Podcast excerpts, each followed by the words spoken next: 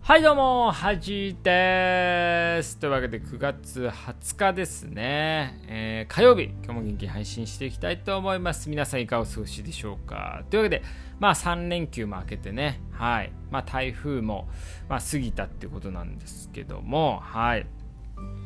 なんかね、最近、ああ、そうですね、先週で言うと、あの、エリザベスね、あエリザベス女王がね、亡くなってですね、うんまあ、悲しいっていうか、まあ、あんまり接点ないんであれなんですけども。なんかねこうやっぱこう皇室とかね王室か。王室とかあと天皇陛下とかね。まあちょっとなんかこう国の象徴みたいな感じでね。まあ大変だなと思うんですけど、まあ、調べてみた世界のね王子とか皇太子皇太子妃とかね。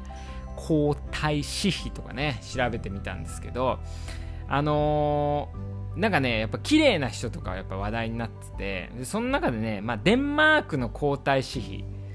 なんだっけ名前忘れちゃうんですけど、まあ、ぜひ皆さん調べてほしいんですけど、すごいね、まあ綺麗で、まああと、有名なのはイギリスのね、キャサリン妃とか、まあ、昔だったらダイアナ妃とかそうなんですけど、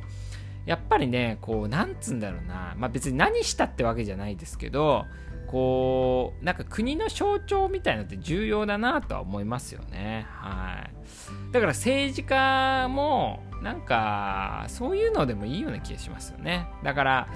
あの実際にね政治家としてなんか演説したりするのはそういう綺麗な人とかかっこいい人とかで実際に仕事まあじあの政治を動かしてるのは違う人みたいな感じでいいと思うんですよね。うん。なんかもっとねやっぱ確かに政治家とかこうかっこよくていいような気しますよね、うん、かっこいいかかわいいかみたいなね。あなんかあのー、この前こうホリエモンチャンネルみたいなのでホリエモンとその選挙プランナーみたいなのが対談しててこれもラジオで言ったかもしれないですけどこう選挙に重要なのはラッキーキュートって言ってたんですよね。うん。まあ、運がある人そしてキュートな人ね可愛らしさっていう感じで。でやっぱ生きる上でねこう可愛らしさね可愛げってめちゃくちゃ重要だと思うんですよね。あだからなんか失敗した時も許される人と許されない人っていると思うんで。で人間ってね絶対失敗するんですよ。まあ医療でもそうなんですけど。だからその大きい失敗はねあれですけどやっぱちっちゃい失敗はねやっぱキュートな人って許されるんですよね。でキュートっていうのは別に可愛いこう見た目が可愛いとかじゃなくてなんか愛されキャラみたいなね。うんでちょっと太ってる太っててちっちゃいやつとかちょっと許されたりするじゃないですか。うん。まあ誰をイメージして言ってるってわけじゃないですけど。なんであのー、ぜひ可愛らしさっていうのをね皆さん意識してもいいんじゃないかな。だから、ね、僕はですね、まあ見た目、だから僕は結構ね、ちっちゃいのは、あの良、かったなと思うんですよ。うん。結構ね、言うことをきつかったり、なんか、こう突っ込んだりするんで、あのー、大きいとね、やっぱ威圧感が出ちゃうんで、こうちっちゃいから許されるみたいなね、うん、ありますよね。うん、だからこう、まああと、まあでもね、可愛げはね、もうちょっと出したいなと思いますね。うん、あ、間違えちゃったみたいなね。やっぱちょっとプライドが邪魔してね、動揺してないように見せちゃったりするんですけど、もうちょっと失敗した時に動揺、あーってね、あたふたしてる方がちょっと可愛げあるなと思うんで、まあちょっとそういうキュートな部分をね、推し進めていきたいなと思うんですけども、あと最近のニュースで言うとね、あ、あの、医者がね、捕まったのかな？わかんないですけどあのワクチン反ワクチンの医者がそのワクチン打ったって言って生理食塩水ね普通の水塩水を打ってたっていうねあのニュースがありましたけどねやっぱりこうワクチンと反ワクチン派っていうのはねやっぱこう何て言うんだろうねやっぱこう混じれない愛相入れない感じがしますよね。でもまあなんかねこの思想を持ってるのはいいと思うんですけどやっぱ医者としてねプロ意識が足りないなとは思いますよね。その人には。うん。でも今このその医者も多分ね陰謀論みたいなのにはまっちゃったのかなとは思うんですけどあ僕もねなんかワクチン4回目打つ前にねなんかわかんないですけど YouTube でねワクチンの副作用とか副反応とか後遺症とかが出てきてあちょっと打つの嫌だなとか思ってたんですけど実際打ったら打ったで別に何もなくて大丈夫なんですけど でああいう情報ばっか見てるとやっぱ怖いなと思っちゃいますよねどうしてもね。うん。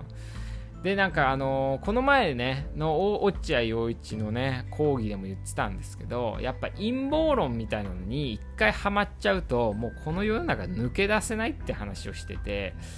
確かにあのー、なんだろうな。こう、まあ、実際ね情報化社会でめちゃくちゃ情報が来てその中でねこう陰謀論みたいに一回ハマっちゃうともうその情報だけ取りに行っちゃいますよね自分で。で陰謀論なんてこう要するに正しい情報まあたテレビとか YouTube に流れてる情報がいやもうこれはもうメディア誰かに操作されてるみたいなのが根底にあるんで結局何が正しいかってこう調べようがないというかね確証しようがないんでそれ間違えてるよとかって言ってもあんま意味ないんですよね。うん、だよくあるのがこう息子がね東京にいてでしてあの久しぶりに親に連絡取ったらすごい反ワクチン派になってたとか反原発派になってたとかねそういうまあなんかどちらかというとこうちょっと陰謀論めいたね派になってたみたいなことよくあるんですよね。したらねこうどう説得してもいやあの親から言うとお前の方が世間に騙されてんだって言われるしそうだからそれでねちょっと家族が一家離散みたいになっちゃうこともあるみたいなんでこうぜひ気をつけてほしいなと思うんですけどやっぱりこう情報ねいっぱい受け取るっていうのも重要なんですけどちゃんと取捨選択するっていうのをやっぱちっちゃい頃から学ぶべきだなとは思いますよねこれからどんどん情報って大きくなってくんで情報を取ることよりも情報を捨てることの方が重要になってくるんでねぜひ皆さんもこう捨てるっていうことをねいらない情報を捨てるっていうのをうん、まあ意識してもいいんじゃないかなと思いますよね。はい。というわけでね、今日も、まあいろんなニュースありますけど、ぜひね、デンマーク皇太子妃 全然最後になっても言えないし、交代紙幣をね、あのぜひ調べてみてもらえたらなと思いますので。というわけで、今回は以上です。いってらっしゃい。